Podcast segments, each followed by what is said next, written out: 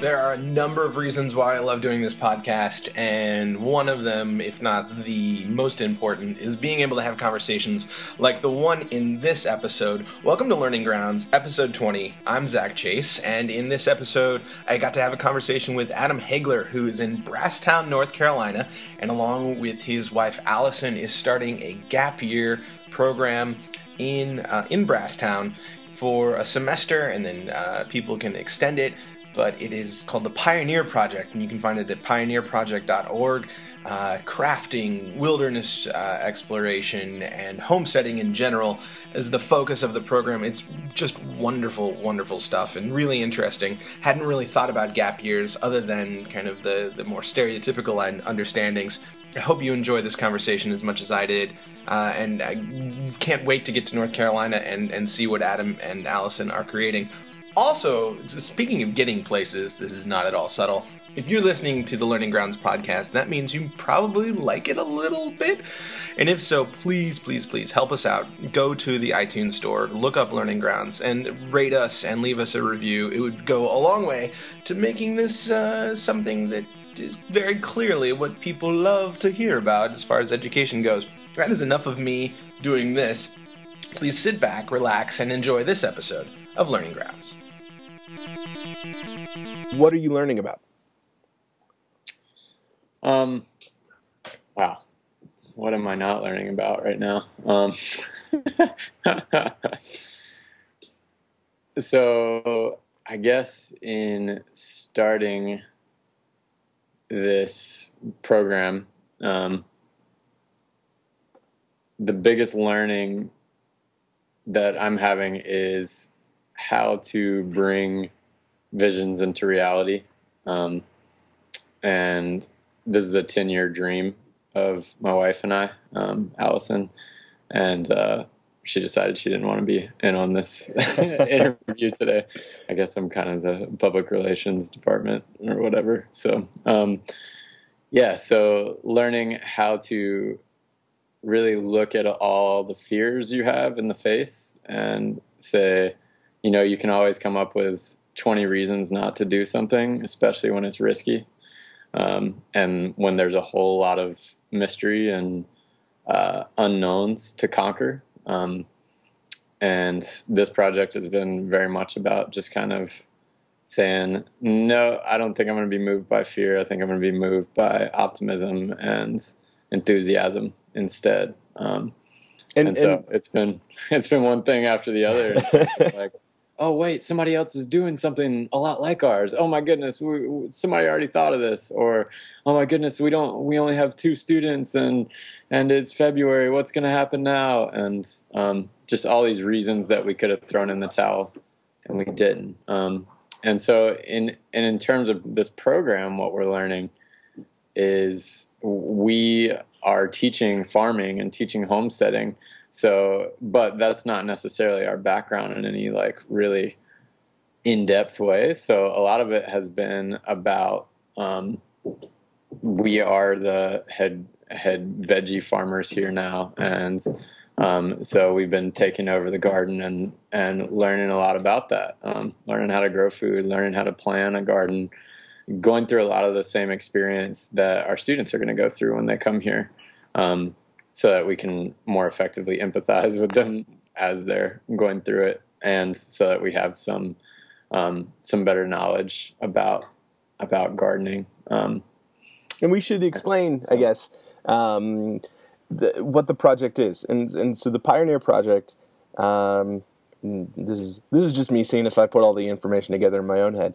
Um, gap year project, six months to a year um, and students can can show up and they live there with you in North Carolina and learn crafts and farming and and and and then help hopefully find some direction um, and some focus in their life that they wouldn't otherwise have taken with them into their their freshman year of college. Is that close to the to the right information? Yeah, definitely. It's um, it's it's a semester long program to start, and students can stay longer if they choose. Um, and yeah, it's a gap year program, so it's intended to expose students to a wide variety of interesting things we think are really interesting topics um, uh, in the realm, in the big umbrellas that are homesteading skills, um, traditional craft, and uh, wilderness expeditions. So outdoor skills. Um, so within those umbrellas, you know, there's hundreds of things that could light a student up that um, typically students of this age group that we're talking about, 18 to 24 or so, haven't been exposed to in any in-depth way. Um, so we we're looking to give them a smorgasbord of experience that they can then kind of pick and choose what lights them up and what they want to pursue once they leave here, if anything that they are exposed to here. Either way, they they leave here with a lot more information about themselves, information about things that light them up and or don't light them up at all. So, um, yeah, so that's that's the intent of the program, um, and our three guiding values are. Um, the first one is clarity of purpose. We kind of view it as as three circles. Like the smallest circle in your world is yourself. Um, and so figuring out what you're about and becoming clear on your purpose, um, hence the smorgasbord of experience piece, and having mentors here that can help kind of point out students when they are lit up and be like, oh, you actually look really excited about that blacksmithing project you did earlier. Um, and so once they become clear on their purpose, they can move into a, a wider circle of feeling empowered to do something about it and to kind of make bigger decisions in their lives that are going to start affecting others um, using their clarity of purpose. So, empowerment's our next one, feeling motivated and strong enough to actually move from your passions and from your values.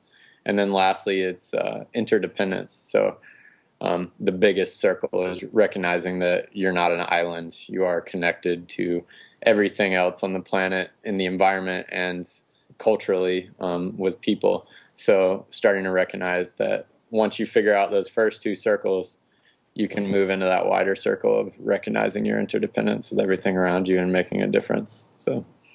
And I would imagine that my understanding of, of gap year is not unlike many other people's, right? It's the kind of almost cartoonish um, going and backpacking across Europe, right? That's I, I, I have to believe that I'm not the only one who has that as their as their vision of, of, of, a gap year program. This sounds, though, much more structured, um, and and it it is asking people, why don't you stay more or less in your own backyard, um, and and see what's there. How did you how did you come to this? How did you decide this is this is the kind of experience we want we want to offer to people?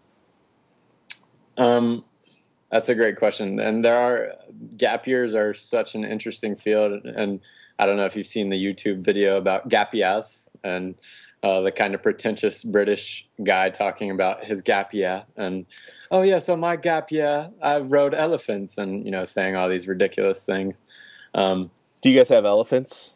we do actually. Oh, fantastic! Tiny elephants that are um, more of a temperate variety. No, I wish. Um, that's the that's the five year plan. Oh, okay, but right now we're we're dealing with mostly chickens. So, um, but uh, so the gap years, the, yeah, there is that there is that kind of notion of backpacking across Europe being the gap year experience. You know, traveling and going and kind of listlessly exploring um, to to find your to find your purpose or whatever. Um, but there are there are a wide variety of gap year programs now out there, um, and uh, a lot of them, most of them, I would say, go international and do this kind of service learning piece and cultural immersion thing where you're doing homestays or you're studying Spanish and um, and Allison and I have worked for a great company uh, called Carpe Diem International Education that does trips abroad, um, and so that that industry does exist already. So and we'd seen kind of what's there. Um, and when I was 18, I did I did a gap year program uh, called Global Routes that uh, where I went to Costa Rica and taught English. So so I had seen the paradigm um, and um, decided the reason Allison and I decided to do something in our own backyard was continually coming up on this experience of feeling like um, you can only make it's hard to make a difference outside your cultural context. And I think a lot of our young folks nowadays, including myself when I was 18, I, I became a lot more, a lot less naive, I guess. Um, well, that's kind of judgmental, but anyway, uh, I, I, we all hope we did. We don't. I mean, I hope I became a lot less naive about how I was interacting in the developing world. I, I traveled a lot, and I wanted to make a difference, and I wanted to help. And you know, a lot of eighteen-year-olds, um, bless them, nowadays have that same kind of desire to go help people that are of less material means um, in the developing world. And so we, we saw students coming down uh, and and wanting to help, but not really understanding how, and a lot of times making some pretty um, some pretty serious uh, mistakes or thinking that they were there to save the other and they were there to kind of offer their expertise that comes with going through K through 12 education in the United States. And oftentimes we saw that the people there in the developing world were the ones that were teaching us and that our students were getting the main benefit out of it and the communities we were going to to serve were actually serving us. And so it felt Allison and I were thinking about that and how like maybe it's a more powerful experience to teach people in their own backyard and teach people and focus on real skills, like on um, almost vocational um, skills, but self sufficiency stuff and getting really connected to the natural world and learning where food comes from and developing a new relationship with food um, and really focusing on interpersonal skills and you can do that anywhere. And we found that the setting of the international world was a good place to do it, but in this industry, there aren't many people doing it in the United States, mm-hmm. um, and so we decided it would be a really good thing to do here. And we both felt that we could make the biggest difference in our own context, um, and it, in a lot of ways. So. Speaking of that, um, I think I have, I have my, my picture, picture, of. Uh, uh what homesteading, what homesteading is. is. Could you explain, you what, homesteading homesteading is? Because I, I, I, think it's an interesting, interesting concept, concept, as, as something, that still needs still to be taught as people are 18 years old.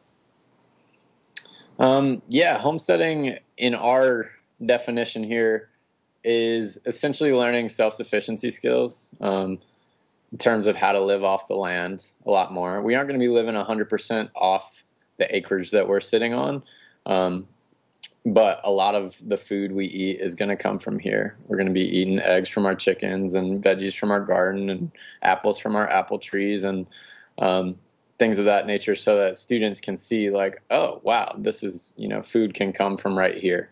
Um, and uh, within homesteading, also things like beekeeping um, and kind of taking care of of chickens and taking care of um, infrastructure that we have here as well, so that so they're starting to develop these kind of real world skills that if they wanted to go off and grow their own food somewhere else, they could do that.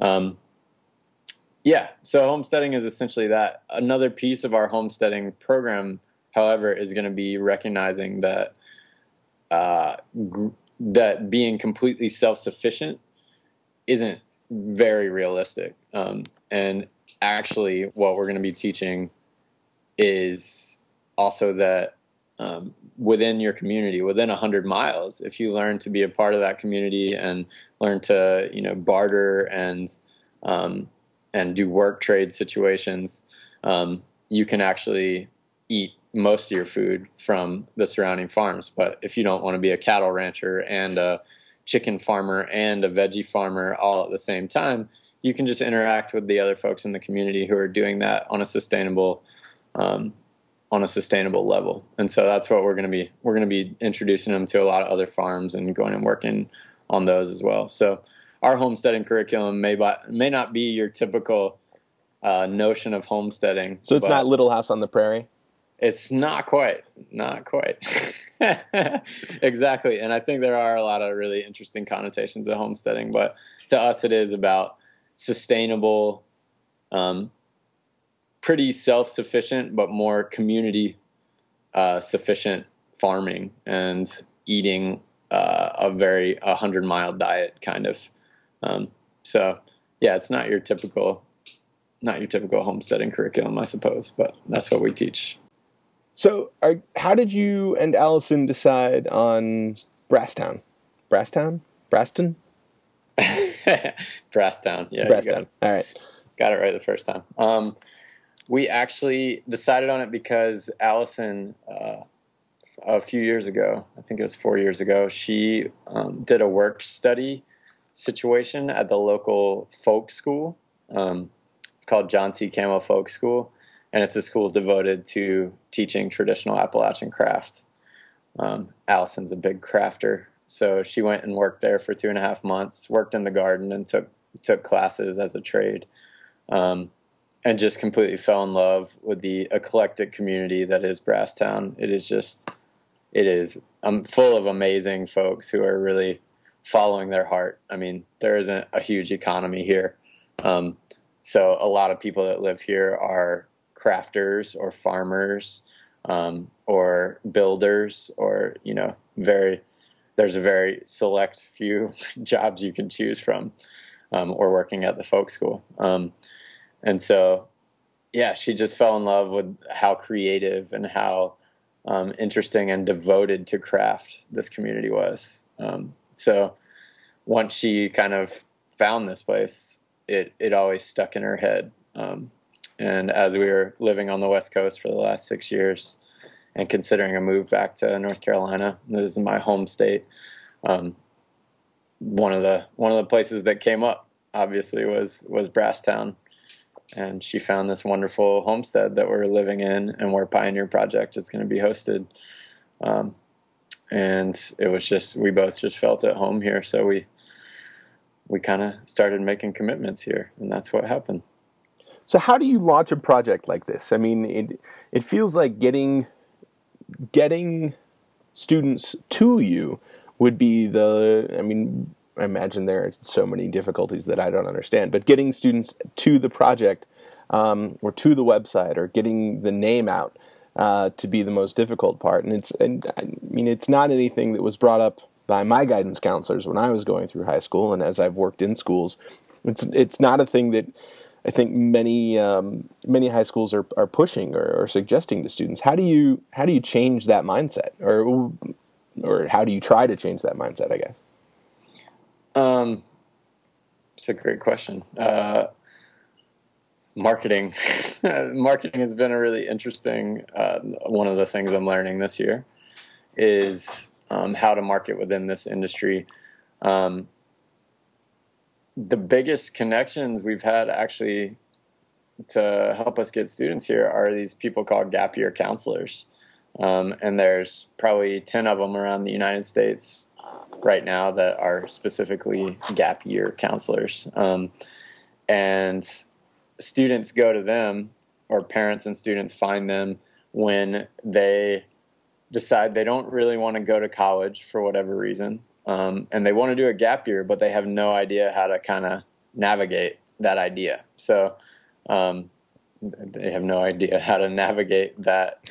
There's a lot of ideas to navigate there, yeah. and they don't have all of them. yeah, sorry, whatever. Um, so, um, yeah, so they go to these counselors, and these counselors say, "Well, what are you interested in? What's what do you think you need out of this year?" And the student, they have that dialogue and then they refer them to programs. Um, and so I reached out to all. That was the first thing I did was I knew of them because I went through one of them when I was 18. Um, and my parents and I are in the gap year field a lot because uh, we co-wrote the Gap Year Advantage. So um, through doing that, uh, we've we've connected with a lot of people who are in the gap year field, and so I knew who they were, and they knew who I was, and so I just called them and said, "Hey, we're starting this cool program in North Carolina. Um, you want to send us students? And these are the type of students we'd be looking for, and et cetera, et cetera." And uh, Yeah, that's what's panned out mostly. Um, I've also been I've been really active on Facebook, promoting it, um, getting likes to our page, and pushing people towards the website through, you know, adding an, a little bit of new content and then linking it there. Um, we've recently started an Indiegogo campaign um, that has a video associated with it, so been trying to uh, create some buzz that way as well. Um, but you're right. I mean, it is it's fighting a tide really, which is that um, that tide towards putting students straight to college.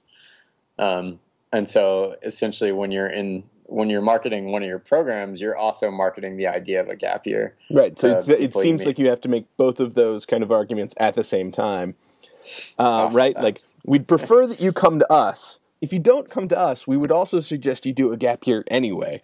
Um, but you should really come to us. In my mind, it feels like that would be the conversation you'd have over and over again. How do you, at that point, say, um, because, and this is perhaps my misconception, is it seems to me that you're going to get a lot of kind of middle and upper middle class uh, students um, who have means or who have the kind of social connections to know about a gap year or to find a gap year program or find a gap year counselor, how do you ensure that you're also finding students who are are in you know, living perhaps in poverty or living not not not necessarily middle class or not necessarily the kind of upper middle class white kids that that I think people get in their mind sometimes when they think about gap year. How do you make sure that there's a diversity of not only representation in the program, but also just in in students who who know and, and have the opportunity to take advantage of the program? Yeah, that's um, that's a big question still in my mind. Honestly, um, I wish I had a better answer for that, and um, I think that is one of the biggest pieces of the gap year industry that needs to change. Um, and I want to be a part of that. And I think our main issue is we can't afford to run the program if we don't charge the tuition we're charging. Right. And so, so there's a there's a market there's a consideration. Um, yeah. And so as we grow, uh, that's that's one of our big intentions is to start an endowment for ourselves and start a fundraising campaign in order to have scholarship funds available, um, or in order for us to cut tuition based on financial need and kind of have a, a sliding model. Um, we talked about sliding scale being a good approach to that, as long as you have the enrollment to justify uh, the financial sustainability with that.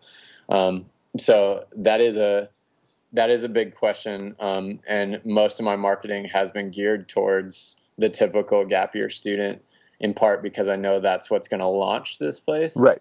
And then within the five year plan, definitely intending to partner with you know Atlanta Public Schools and start getting this out there um, at the public school level, and um, especially public schools that are in um, lower socioeconomic areas. Um, and, and, I definitely and, want to want to have an outreach plan for that. And is my is that picture in my brain based on your experience with gap year programs that you've kind of worked with? Uh, is that an accurate picture, or we, is it just kind of again what I'm getting from? My, I'm guessing I don't even know where I'm getting that image from. Maybe the movies. Gap, yeah. yeah, exactly. I mean, is that is that an accurate uh, portrayal of, of the gap year? I mean, it, when you were talking a little bit about kind of 18 year olds saying, "Oh, I want to go and save these people in in developing mm. places," I kind of well, in my head, they were like middle class white folks. Uh, is that accurate, or am I completely off base there? Um, I'd say, I'd say there's many opportunities for for types of gap years.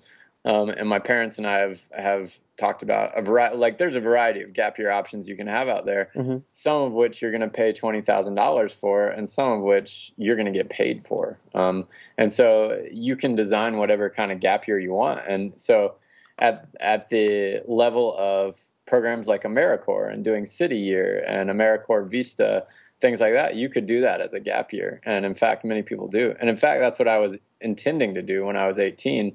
But unfortunately, the funding was cut the in 2003, the year I was trying to do it for the for the AmeriCorps programs I wanted to do.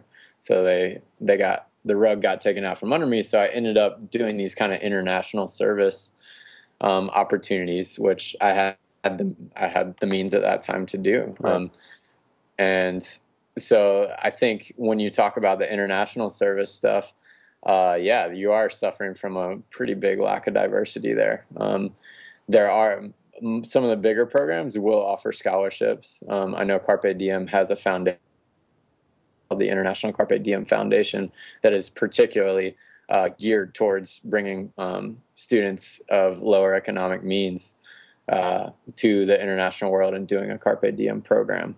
Um, and so, but in terms of the overall picture of the industry, especially the international part of that industry, I would say, yeah, it's it's upper middle class white kids, um, in my experience. Well, and it would um, seem like it wasn't just um, economic means, but just having this kind of social capital and connectedness to to see those opportunities. That maybe that that doesn't even exist. Like, and and I know that that's not completely unrelated to economic means, but that I, I could imagine I can imagine people who had the economic ability not necessarily ha- having the the connections that lead them down the trail to the gap year programs. Yeah, exactly, and we're fighting that. I'm big time, especially like in the South, where there are a lot of people um, that could certainly afford to do these programs, but is not at all on their radar. Right. As an even as there's no way, you know, it's not the it's not the traditional choice, and it's scary, and there's a lot of risks. You know, um, there's a lot of risks associated with it, and so. Um, especially in people's minds more than in reality, I'd say. Um, so I think that's the the biggest regions where it actually is known as an option are going to be like the Northeast and uh, parts of the West Coast. Um, and so those are, and that's where most students come from um, in the gap year field because for whatever reason, those those regions are a little more progressive in terms of their approaches to higher education. Um, and parts of Colorado, like Boulder, um, a lot of students will come from those areas as well. Um, so yeah, it is it is just a giant kind of PR campaign to get it to the masses, and um, you know, in places like uh, in places like Britain, it is a more mainstream approach. Like ten percent of high school graduates will go on a gap year. Oh, and really? Germany's Germany's promoting it at uh, at a level of the government now, where students can go do an international serving, service thing at 18 um, in lieu of military service. So there, it's being recognized by a lot of European countries as as a really valid option, whereas the United States is just kind of lagging in that realm. Uh, for one reason or the other. I do think it's gaining traction now in the U.S. Um, there's a lot more media exposure, and my parents um, have gotten to kind of have their fingers on the pulse of that for the last nine years. Being after having written that book, they're asked to be keynote speakers at certain places, and um, they're they're seeing that there's a lot more coverage now of the concept. So. Well, and it seems like the timing is probably right as well, given all of the um, kind of the change. I mean, the recent federal legislation changing requirements for universities and their graduates and financial aid and how much tuition costs, and and these conversations about student student loan debt. And this seems like the like a, almost a smart money choice if you can find the right program. Um, to keep you from getting, you know, your average of twenty five thousand dollars in debt and coming out with a degree where maybe you're going to get a job, maybe you're not, maybe you're passionate about it, maybe you're not. That if you can find a program that fits here in in that gap year, that you're actually maybe in the long term saving money. Is that is that a way of thinking about it that makes sense? That's absolutely a that's an argument my parents have made for years um, that we're too. Uh, as my stepmom says, I love this quote, we're too focused on access to college rather than success in college. Um, and so a lot of people at that senior year high school, you know, every, the guidance counselors are all pushing them towards college. Their parents, everybody is like, yeah, college, college, college. What college are you going to? And um, and I think we're all guilty of that to some extent because we it's the social norm. Um, and so there's this huge focus on access, and then people don't talk about you know what happens when you actually get there. And oh my goodness, only 25 percent of entering freshmen are actually graduating in four years. Wow, that that kind of statistic all of a sudden makes you think, huh, what are we what are we doing to these to these folks? And what if they had that year to think about it, even if it costs them the same as a year of tuition? How much insight on themselves can they gain from doing a gap year, especially one that's focused? Uh, and I like to think Pioneer Project is very focused on helping students who are who are doing the gap year kind of start developing more self-awareness and more kind of picture of what they're passionate about so that when they get to college they're ready to put the pedal to the metal and they know what they want from it um, and i think it, and it, it, certainly was a wise investment for me as a gap year student i took two years off um, the first one my parents funded and the second one i worked um, as an environment as an environmental educator for a year, and I was financially independent at 19. Um, so definitely that in that gap year, had I not done it, the second year wouldn't have even been possible.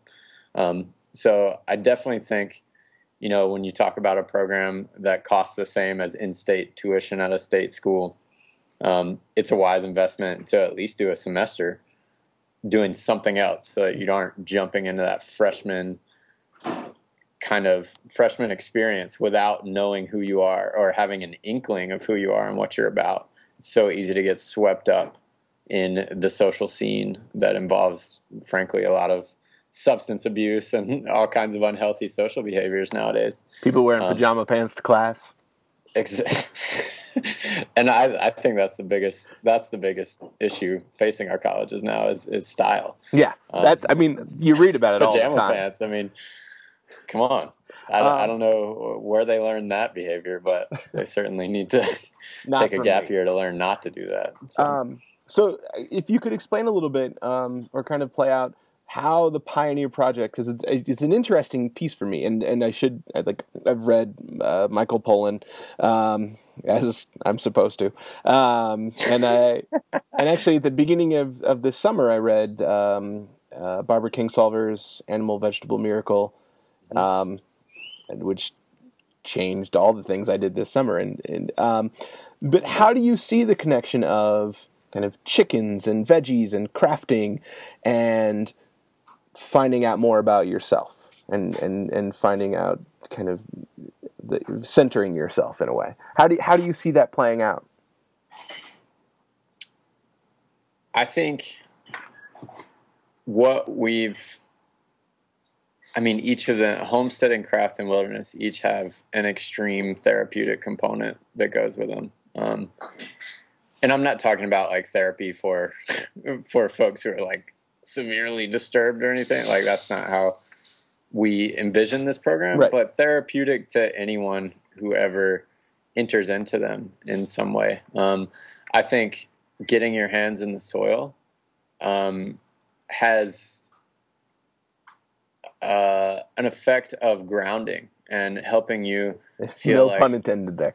Yeah, I know exactly. I mean, it's I'm struggling to put words around it in some ways because I've had such powerful experiences myself with each of these things. Um, crafting not as much for me. I know that's uh, my my big things have been wilderness and and farming and just kind of interacting with the natural world.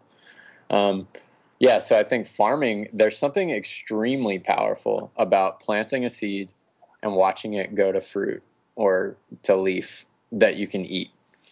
There's just something extremely gratifying about it. And um, in in a lot of our world today, I think a lot of the tasks we have to complete are so abstract. It's like okay, when you if you're working in an office and you're trying to, you know, count through the things you did in a day, it's like, what of those can you actually see? Right. Well, a and it, a sent box in your email, whereas farming or crafting, you can you can see what's what's happening. And I think for young folks who have been in highly competitive academic contexts or where they're you know thinking they're in their head a lot, it's very helpful to be in your hands a lot. Um, well, and, and, and there's a timetable component there, I think, as well. Um, especially when talking about planting some. I mean, going from seed to, to leaf or fruit.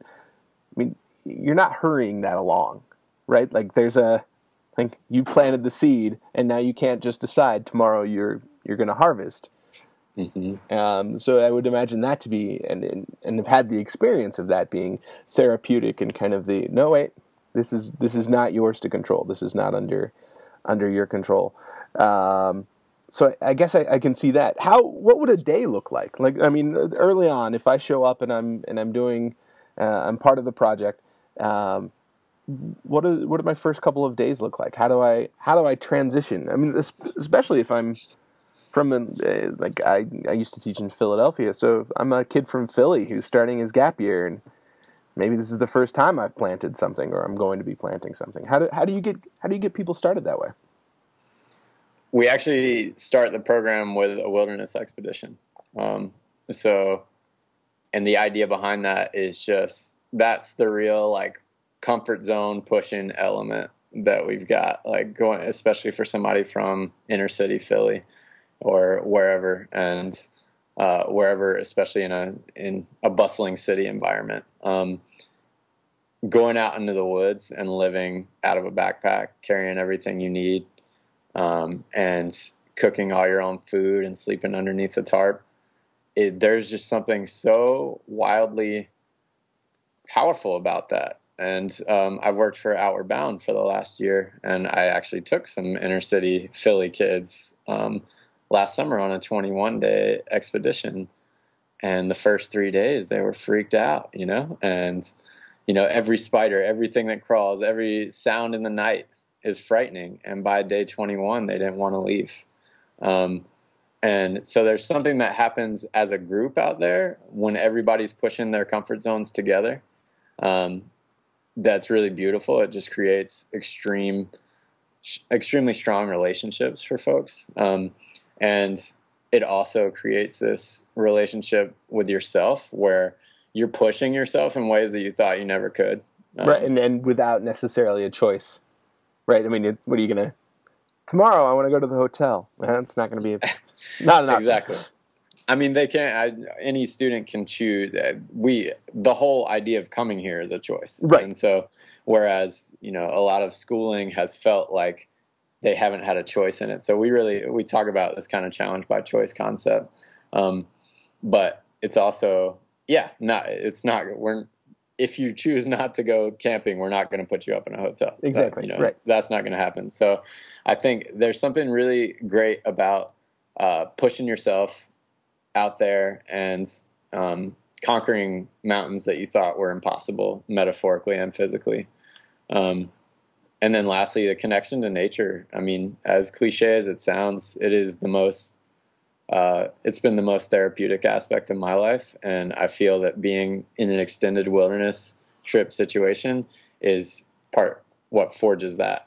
And so that's, that's how you start this semester. Um, and then we will do an orientation at the homestead and we'll start working in the garden pretty much immediately, um, getting our hands in the dirt and helping grow food and figuring out how that looks. Um, and I think it just takes a lot of compassion and understanding and processing with the students to make sure that they're not in panic zone at all and that they're pushing their comfort zones, but they're still okay. You know, they're not beyond what they can do. And so I think it's a kind of um, it's a kind of dance with the instructors of like push a little and then back off a little, push a little, back off a little, and at Outward Bound we called it dunking and then drying a group. so it's like yeah, you dunk them by hiking up that mountain for eight miles that day, and then the next day you don't you don't push so hard um, so they can come back into their comfort zone for a minute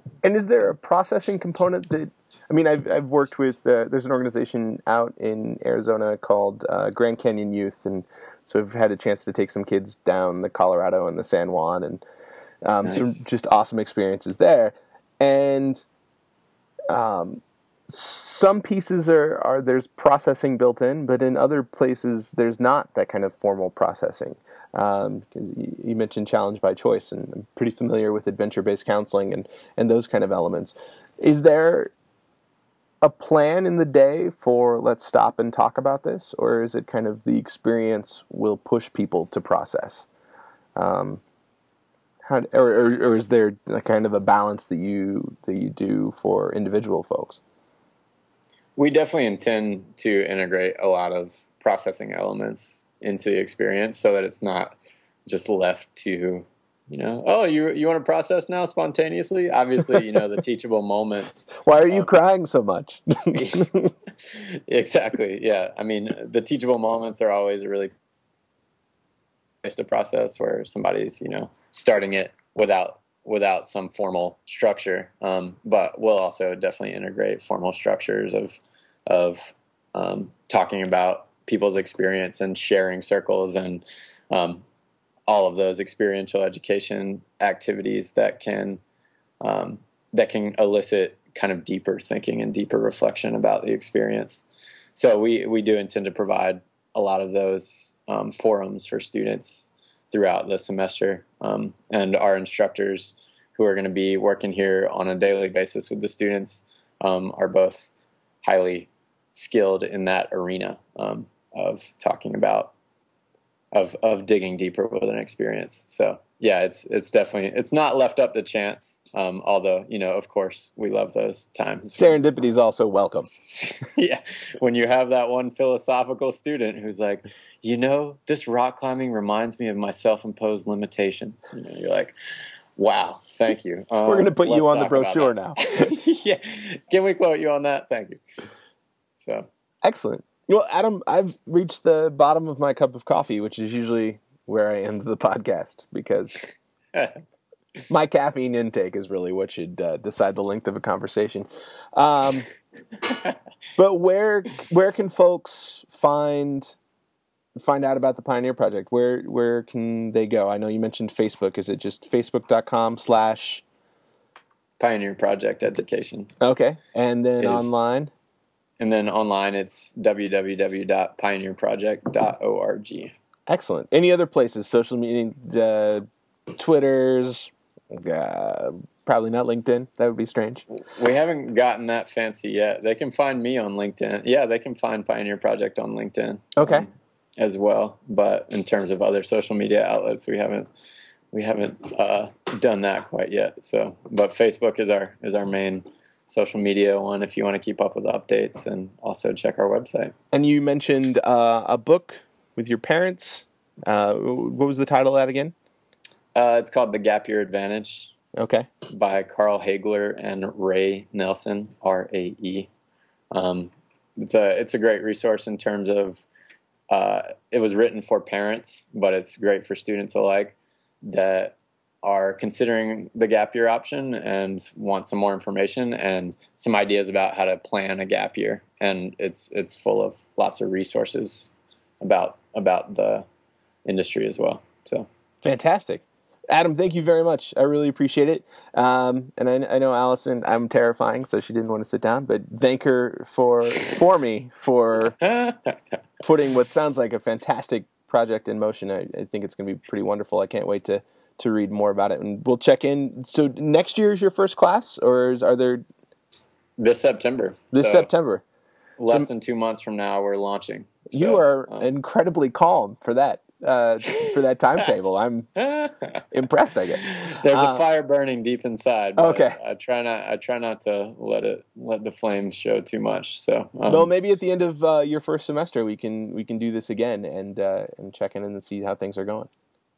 Thanks a lot, man, and we appreciate you taking the time to investigate the Pioneer Project and, and share it with your with your podcast audience. And uh, yeah, it's you asked some really great, thought provoking questions that I'm going to continue answering to myself um, as the as the year progresses. So. You should know I'm really bad at answering questions, so I'm only half impressive.